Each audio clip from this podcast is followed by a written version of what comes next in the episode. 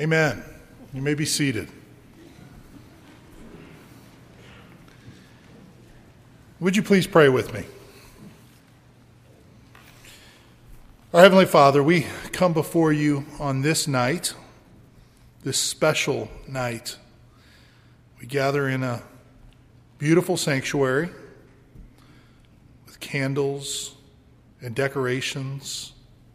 We've rearranged our schedules to be here, and everything is special. We, of course, know that when Christ came, it was a very ordinary night. There weren't pretty decorations. And a scared and lonely young girl and her betrothed wondered what the night held for them. They worried about how things would be. But you were with them. In just the same way, you are with us here tonight. And we give thanks. We rejoice that you are very much in our presence, that you lead our worship together this evening. And we pray that as we spend time now looking into your word, that you would quicken our hearts, open our ears, give light to our eyes, that we might see and hear and know and love the Lord Jesus Christ, in whose name we pray. Amen. Well, I'm a graduate of the University of Missouri, and I must say, the year 2015 has not been a good year for the University of Missouri. First of all, our football team kind of struggled, and that's always a bummer. Second of all, our basketball team just has outright stunk. Then you add to that news of racial discord and hunger strikes and boycotts and firings and resignations of top level employees, and you realize that things for the University of Missouri have been anything but rosy. But against that tumultuous backdrop, I got some good news just the other day. I saw something that was good news, even though it didn't really surprise me. You see, I, I saw a report that came out that they had polled people in the journalism industry and asked them what the top journalism school was in the entire nation. And what came out as the number one rated journalism school in this poll, but the University of Missouri. Now, as a graduate of the journalism school at the University of Missouri, I took great pride in that. It was a wonderful, wonderful piece of news. Of course, any journalism alum of, of the University of Missouri knows that it is not just the oldest journalism school in America, but the finest. And so, so I was excited, though not surprised. Many years ago, I left the journalism industry before I even really got started in it. And now I'm obviously a pastor, so I no longer working in journalism. But you know what? I still like to share news with people. And tonight, I have the blessing of sharing with you the most wonderful news that could possibly ever be shared. Jesus Christ is born. You see, the news gets no better than that. God in the flesh. Emmanuel, God with us. Jesus, the second person of the Trinity, having come down to become a human being. It's great news, the best news. And as we consider that news, I want to think about it not from Jesus' perspective so much, and not even from the perspective of Mary and Joseph, but tonight I want to consider it from the perspective of the shepherds. And as we think about what the shepherds did on that fateful night, some 2,000 years ago, I think we'll see that the, the shepherds largely acted like they were journalists.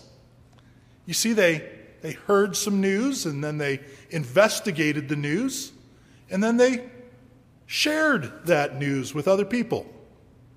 First of all, we read these words together. I read them just a moment ago, and you, you were with me here as I read in the same region. There were shepherds out in the field keeping watch over their flock. By night, an angel appeared to them. The glory of the Lord shone around them. They were filled with fear. The angel said to them, Fear not, for behold, I bring you good news of a great joy that will be for all people. For unto you is born this day in the city of David a Savior, who is Christ the Lord.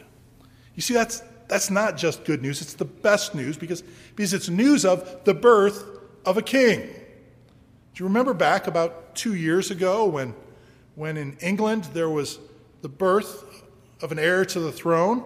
Uh, Prince George, who I guess was third in line to the throne, was born, and it was big news. There were people that were interested in it, not just people in England, people around the world were, were paying attention and wanted to know all the details. They wanted to know uh, exactly what the time was the baby would be born, what, what the baby's name was going to be. They, they wanted all the details. And unlike that royal baby who was born at 4:24 p.m. on July 22nd, 2013 at the Lindo wing of St. Mary's Hospital in Paddington.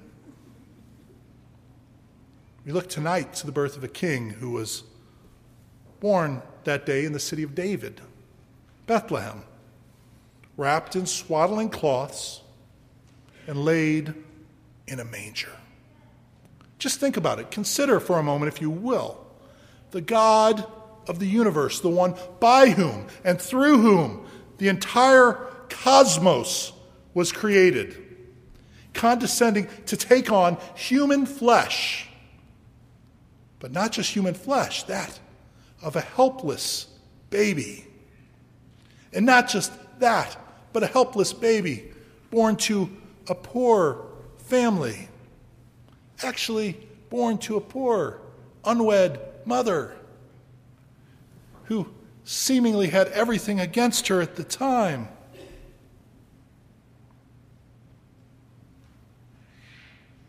It seemed not very glorious. That's how it would seem to our eyes, you know, because we look at the outward circumstances. We consider what it appears to be in our eyes, but angel eyes see things differently. Whereas our eyes see those outward things, the angel eyes see the spiritual truth that lies behind them.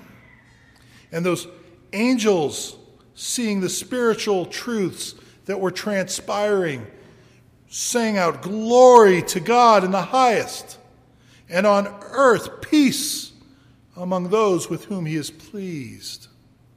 You see, the angel eyes knew that all of us have fallen short. There's not one of us who is worthy of God's pleasure. There is not one of us who have lived the life that God intends for us to live. And so we are all, on account of our sin, separated from God. We live in a broken, fallen world. And we are desperately in need of a Savior. And whereas others may have seen just a helpless baby lying in a dirty animal food trough, the angels saw what was really there the Savior, Christ, the Lord. For unto you is born this day in the city of David a Savior who is Christ the Lord. We need to realize that's who he is. Jesus is not just a wonderful teacher, he is not just a great moral example.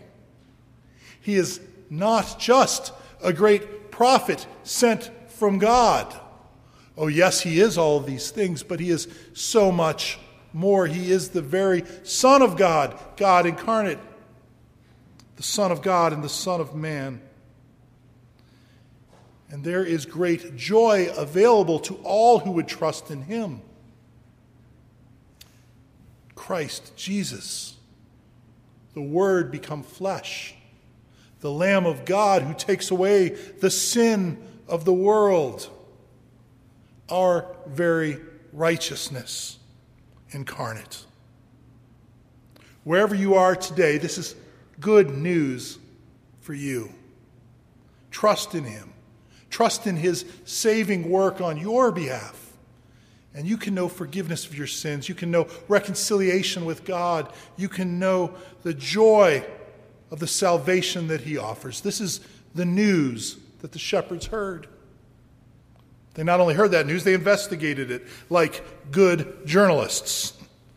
They were minding their own business. They were doing their job out in the flock that night, and God just interrupted them. He doesn't ask if, if they mind if He comes into their situation on that night. He bursts in in the form of the angels that are bringing His news, and the angels share this news of Christ the Lord born in Bethlehem. The shepherds had a choice then. They could have responded to that by saying, Wow, that's wonderful news. Let's get back to the sheep. But that's not how they responded. A good journalist, after all, has to follow up on the story and see what the details are. And just as journalists would do that, so did the shepherds. When the angels went away, we read in verse 15. The shepherds said to one another, Let us go over to Bethlehem and see this thing that has happened, which the Lord has made known to us. And they went with haste and found Mary and Joseph and the baby lying in a manger. They went immediately, we're told, with haste. They, they didn't waste any time. And we too should investigate this truth. In a sense, that's what we're doing right now, is it not? We, we cannot travel back 2,000 years and go to Bethlehem and be present beside the manger with the shepherds and Mary and Joseph and behold Jesus with our eyes. But what we can do is look at the account that Luke, the historian, gives us, and we can know that this account was well researched as he has told us, and we can know that this is what occurred on that night, a very real night with very real people in a very real place. We need to consider not just what happened, but we need to consider its impact on us? What are the implications? They went with haste and they found Mary and Joseph, and so too we would see Mary and Joseph if we were there, but we, like the shepherds, would not have our attention fixed on this young couple, but rather we would have our attention fixed on Jesus, lying in the manger. Veiled in flesh, the Godhead see hail, the incarnate deity, pleased as man with men to dwell. Jesus, our Emmanuel. We would find Jesus, God with us. And what did that mean to them? And more importantly, what would it mean to us? It would mean that we found the heaven born Prince of Peace, the Sun of Righteousness, light and life to all he brings, risen with healing in his wings. It would mean that peace on earth and mercy mild, God and sinners reconciled. What a wonderful truth. And further, he comes to make his blessings flow as far as the curse is found. Where in your life is the curse found? Where in your life does the curse come into contact with you? Where are its implications unfolding in your life. Wherever there is pain, wherever there is suffering, wherever there is sorrow or loss or grief or death, they are there because of the curse, the curse that came as a result of Adam's sin. We experience all of those things and yet Jesus has come to make his blessings flow wherever that curse touches our lives. So wherever there is pain, wherever there is suffering, wherever there is sorrow, loss, grief, death, know that Jesus comes to make his blessings flow in those very areas. And you can know his blessings. You can know his peace. And you can know his joy. And this is amazing news, my friends. It is the best of news. And once you've found him, really found him, not just come into contact with him, not just said you know him, kind of like, you know, there's some people you know, like there's that famous guy you know, and by you know him, you mean you bumped into him in an elevator once. Not that kind of finding. Once you've really found Jesus, once you've found who he is, once you've realized the truth of that, once you've accepted that with all of your being, once it's, it's impacted your life and changed your life, then you can't help but share that news. You can't help but share it, and that's what the shepherds wanted to do too. They wanted to share the news. You know, if you've been on Facebook and you come across a really neat post, what do you do? You click share, you want to share it. Or, or if you hear a beautiful song and you want somebody else to hear it, you want to share that with somebody.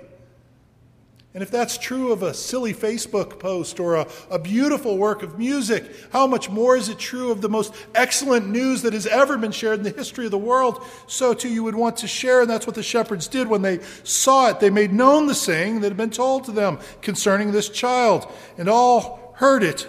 All who heard it wondered at what the shepherds told them. Of course they wondered. It's kind of an incredible story, isn't it? A virgin conceived a child. The God of the universe took up residence within her womb. This God, become child, endured in ordinary labor and delivery, if there is ever anything ordinary about labor and delivery. And thousands of years of anticipation and prophecy all came to fulfillment in this moment in this place, in this child. And yet, all these miracles pale in comparison to the greatest miracle of all, and that is that I, a sinner, separated from God, might have reconciliation with God, and might have fellowship with God, might even have sonship with God. And you can too.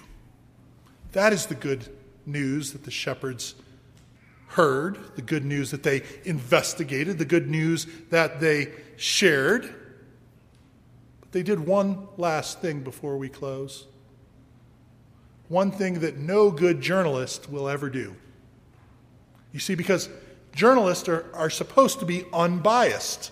They're supposed to try to come at things from a, a neutral perspective. I remember covering sports, and, and, and there was always a rule no cheering in the press box. No matter how wonderful or how exciting of a play you saw, you were to remain even keel about it. But what do we see that the shepherds do? Mary treasured things up in her heart, pondering them, but the shepherds returned glorifying and praising God for all they had heard and seen as it had been told them. They worshiped the Lord. They worshiped the Lord, for after all, they weren't journalists, were they?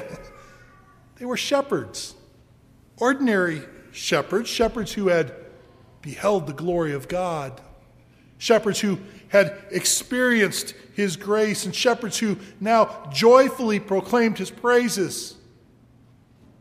And whatever you might be tonight, be it a journalist or a pastor, a skilled tradesman or a doctor or a teacher or a nurse, a retiree, a grandparent, or a little child, you too can hear the good news. You too can look into the good news. And having investigated it, you too can proclaim that good news to others. And so let us now together rejoice in the good news that is ours.